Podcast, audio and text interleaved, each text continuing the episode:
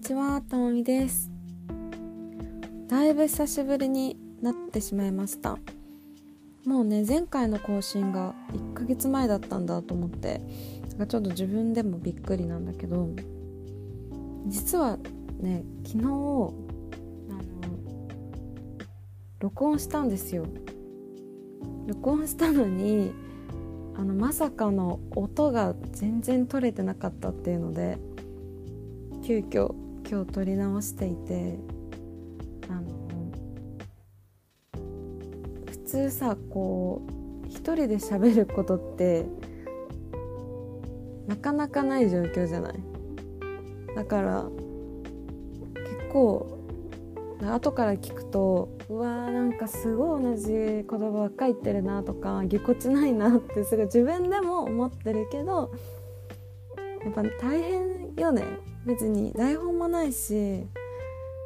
まあ、好き放題喋ってるだけなんだけど、まあ、ちょっと後から聞くとちょっと恥ずかしくなっちゃうぐらいあのめちゃくちゃだなっていうのはちょっと置いといてにもかかわらず珍しく45分も喋ったんですよ。しかもなんか超どうでもいい花粉の話とか最後にしちゃって私花粉症持ちなんですけど、まあ、置いといてでよし喋ったな今日喋ったと思って聞き直したら何も聞こえてないと思ってもうげんなり したけどちょっと気を取り直して今撮ってます。で久しぶりにアンカーのアプリ開いたらなんかもう Spotify ポッドキャスト？もう Spotify 完全に Spotify ですっていうアプリになってました。なんかアプリのアイコンも Spotify ってあの緑のマークじゃないですか。そのマークがそのまま紫色になってて中は変わってないんだけどこのアプリなんか私多分全然作りが分かんなくてなんか一回区切ってさ確認しようとするじゃん。でもなんかそこで区切られちゃうからなんて言うんだろう。なんか自然につながらないの。わかるかな？例えばさこう一回切ってまた喋って切ってまた喋ってっていうので綺麗にもう一つの1エピソードとして発表したいってなった時にそのいつも音楽後ろにつけてるからその全部区切ったやつが一つのエピソードになってるやつで音楽流したいのになんか今のままで私が分かる機能というか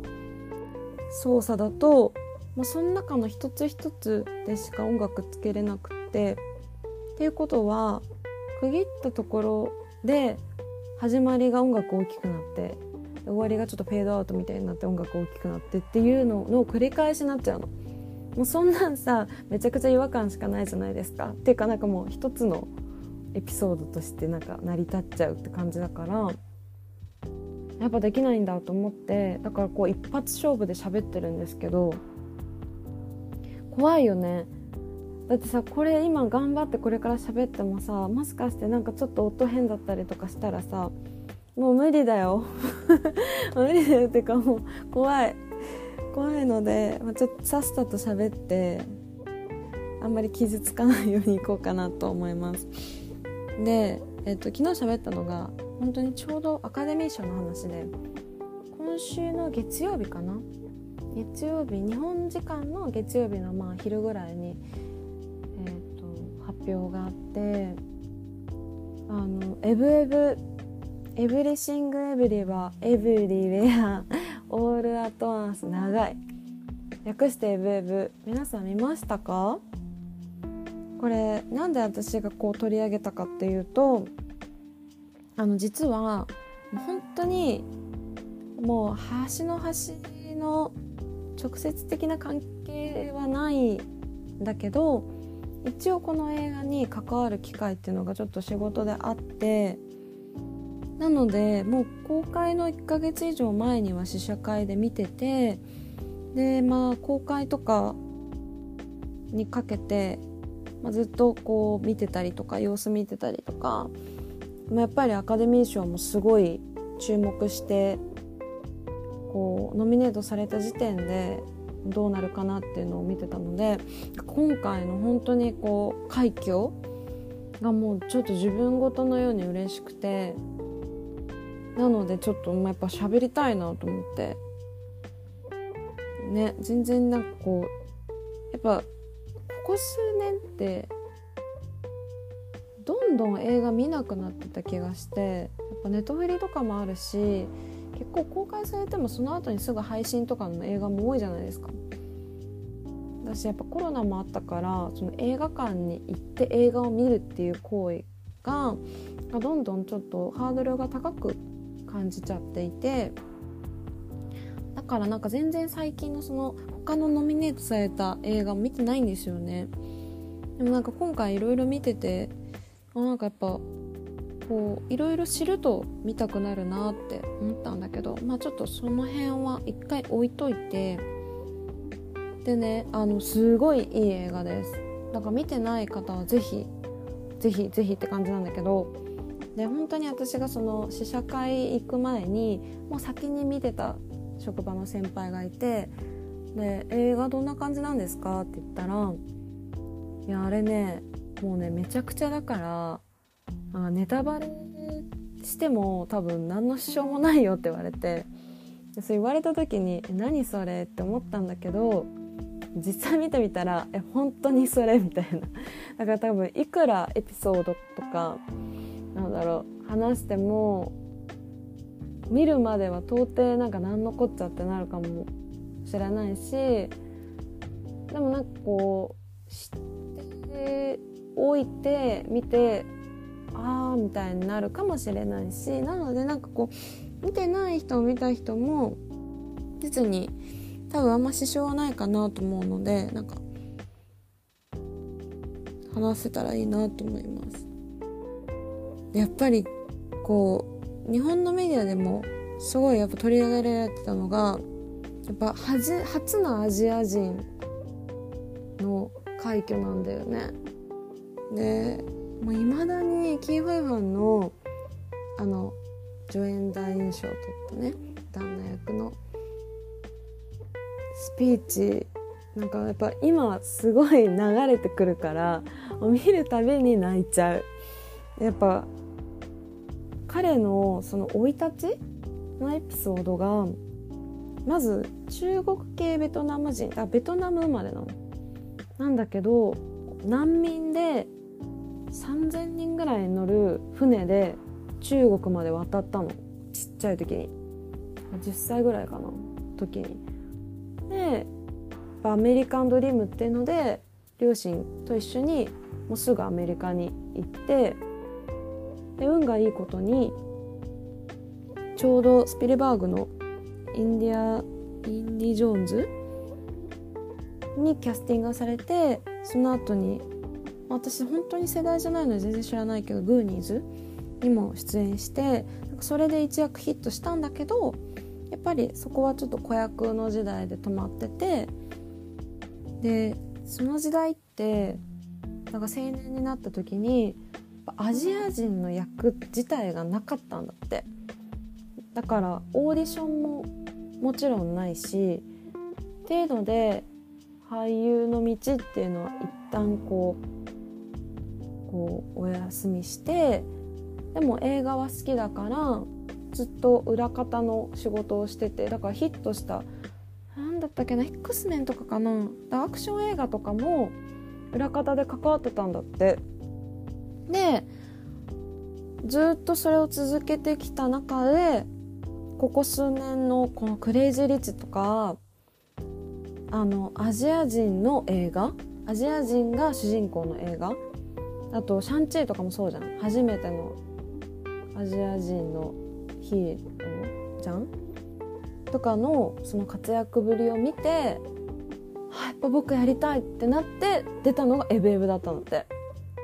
なんかうおなんかそういう流れを聞いたらやっぱりあの涙とかみんな夢を諦めないでっていう言葉がすごいこう伝わってきて感動した。だからあとミシェル・ヨーとかもえーと、彼女は中国系マレーシア人でもともと香港映画のスターとかでやっててでえっ、ー、と同じ時代生きてたからそのキーホイファンとかと。だからやっぱどうしてもそのハリウッドの映画に出てもアジア人のステレオタイプの役しかないとか。なんかその枠？キーホイファンはその枠すらなかったけどやっぱちょっとさなんかオリエンタルなさ役ってやっぱあるじゃん。女性だと。今だともう絶対ステレオタイプだって感じなんだけどそういう役だから007とかもそういう役しかなくってだから同じ女性他の白人女性とかの土台に立てなかったんだよね。で今回まあおばさんその本当にそれこそ彼女と同じ移民系移民の中国あのアジア系アメリカ人って役で主役でやって主演女優賞を取ったってことがいかにすごいかなんかやっと同じ土台に立てたっていうことがそれもすごい見てて興奮したかな。でね娘役のステファニー・スーもあの本当に中華系アメリカ人で彼女はもうアメリカ人なんでなんかそういう要素があってなんかその私はそういうアワードとかあんまりずっとアカデミーを追ってたわけじゃないのでなんかいるじゃないですか。あの番組とかで解説とかあの本当に好きな人だとやっぱり他の映画とかを見てるからなんかあんまりエブエブに対してなんかなんて言うんだろうな反応が薄い人が多かった印象があるんだけどなんか私は今回撮ったのが正解だと思うし本当に撮れてよかったと思ってるだってずっと撮れなかったんだよまず撮れるぶ撮れる作品すらなかったから今年は彼らがやっぱここまでインパクトを持って果たしたってことはすごい重要なことだと私は思う。で結局さ私本当グラミー大嫌いなんだけど グラミーなんてちょっと本当会員で偏ってるのででもやっぱりそのその年の優れた映画優れたっていうかもう歴史ある賞のね一応歴史残るわけじゃないですか。でその中にこうこんだけアジア人として映画史に残るってことはこの先にの未来においてもやっぱり重要な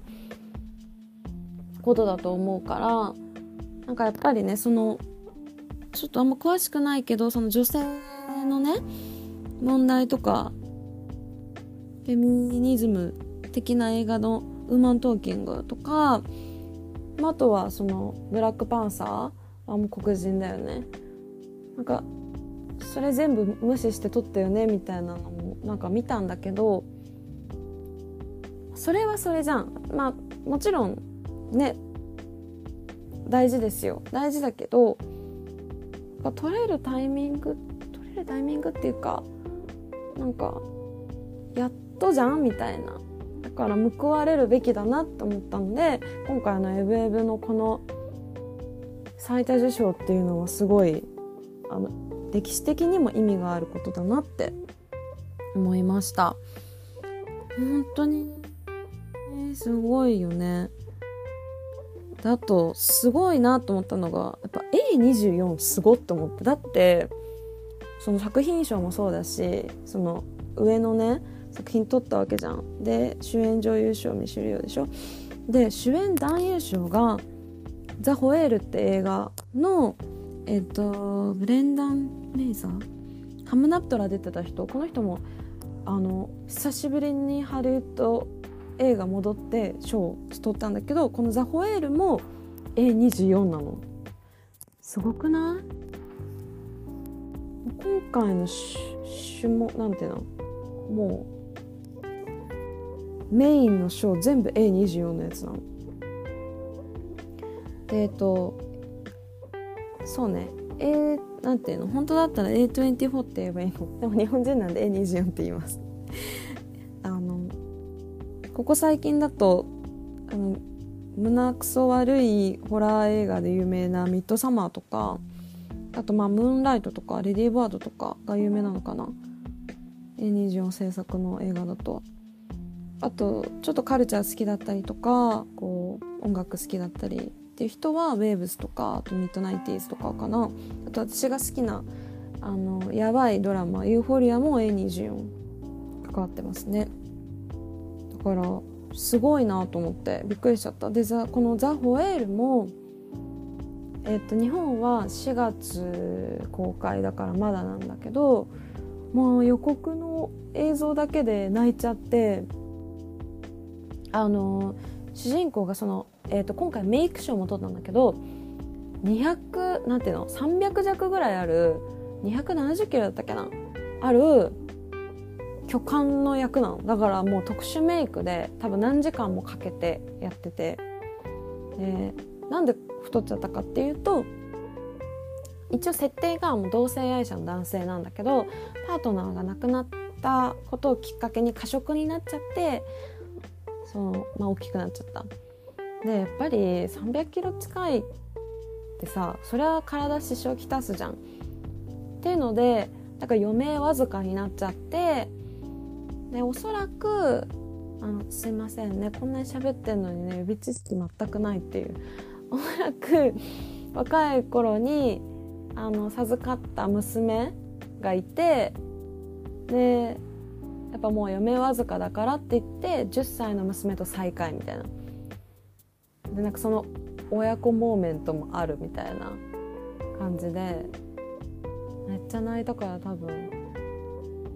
本編やばいんだろうな。すごい最近映画見ないのにこのアカデミー賞のおかげで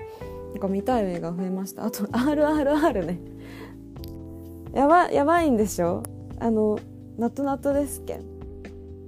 ミュージックビデオ見たけどあとそのオスカーのショーでも歌ってたけどめっちゃ濃くない？なんかもう結構あのミュージックビデオだけでもお腹いっぱいになったのにそれが3時間もあると思ったら相当やばいなと思って。でもそうね。結構「ワカンダ・フォーエバー」見てた時もただでさえちょっとトイレ行きたくなったモーメントもあったから3時間とかもちょっとやばいんだろうなと思って。でもすごい面白いってすごい聞くので RRR も見たいなあの見たい映画が増えましたね。あとあそうだごめんなさい。なんかちょっとずれちゃったけどそのエブエブのそのアジア人っていうのとあとそのまずね私が見た感想としては正直話の半分まではもうめちゃくちゃでそのマルチバースが舞台だからこうめちゃくちゃ動くのよ。動くってかな なんて言えばいいんだろう。脳がついていけないぐらいのスピードで話の展開が進んでいくから正直ほんと左右見渡してちょっと大丈夫そうってなんか言っちゃうぐらい正直心配だった。心配というかなんかついていけなくてやばーみたいな感じだったんだけど本当に後半からやっとこうマルチバースの流れに自分の頭がついていけた時にいきなり人間関係のこう深い部分というかちゃんとした人間ドラマがあってそっからもう涙腺崩壊でなんか泣き止んだかと思ったらまた泣けるシーンがあって まあみたいな。だからもうね笑って泣いて見事にやられましたね。やっぱ誰もが共感できる部分があったっていうのもすごい大きいと思う。そのなんだろうな。たらればじゃないけど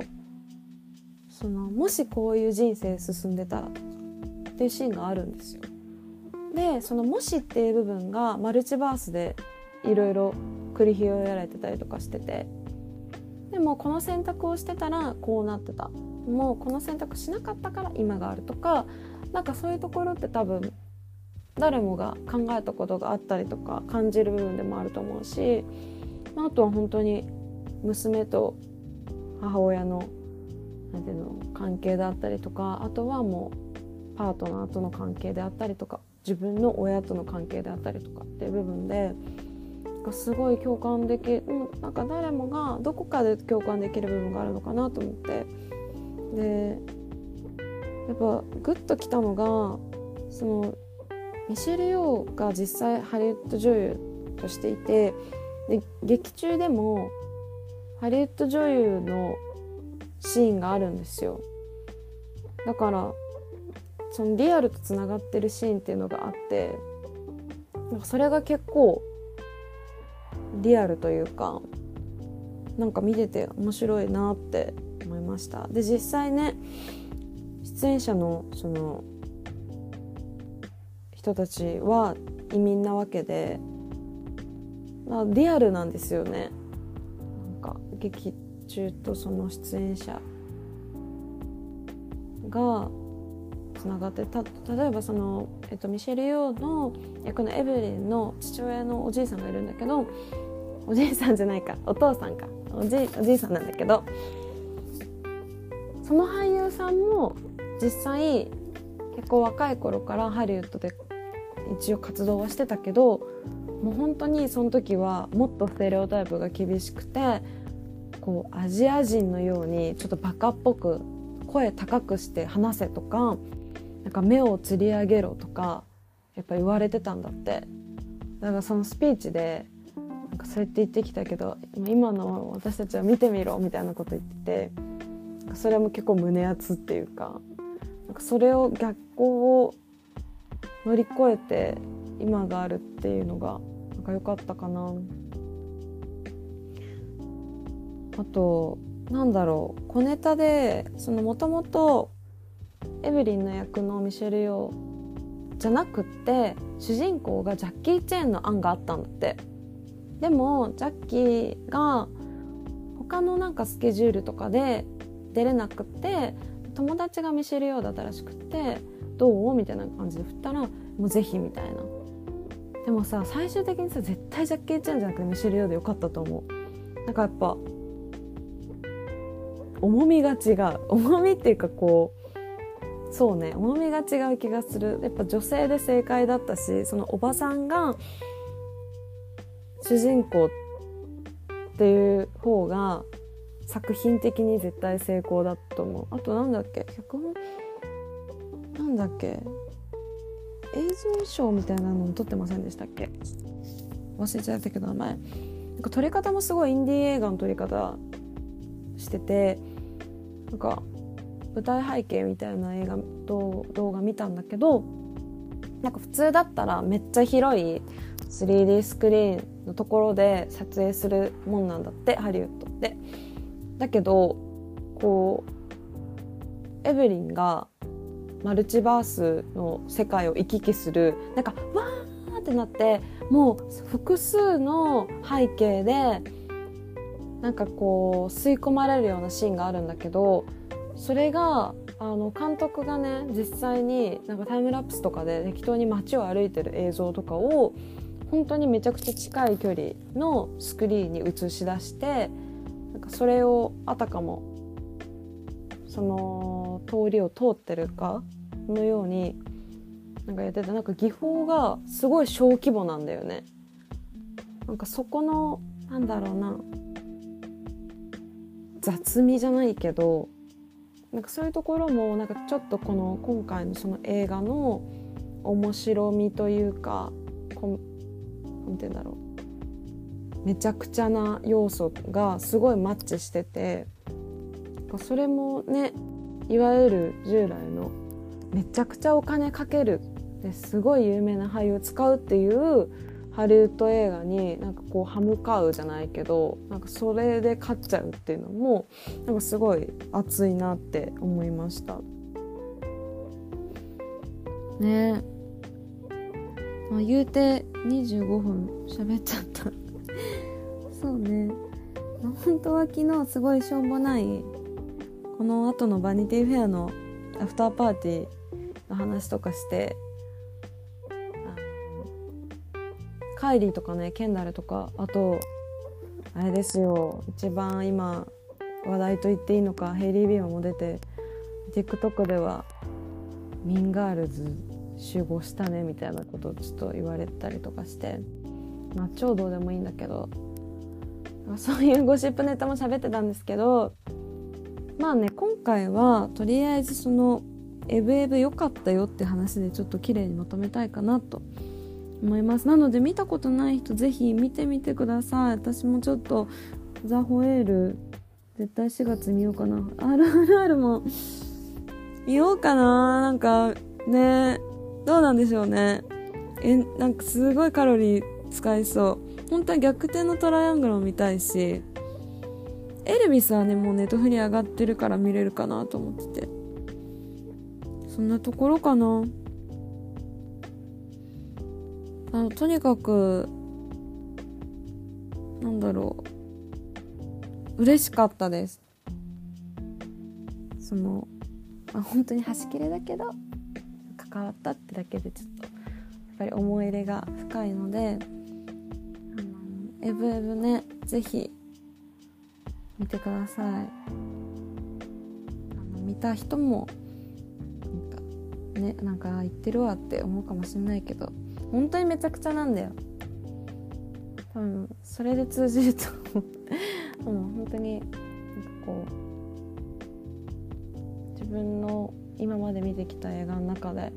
あ見てよかったなと思った映画なので是非チェックしてみてください。はい。では今回も、えっと、久しぶりでしたが聞いてくれてありがとうございました、また今度はねできるだけ早めに更新できたらなと思います。じゃあまたね。バイ。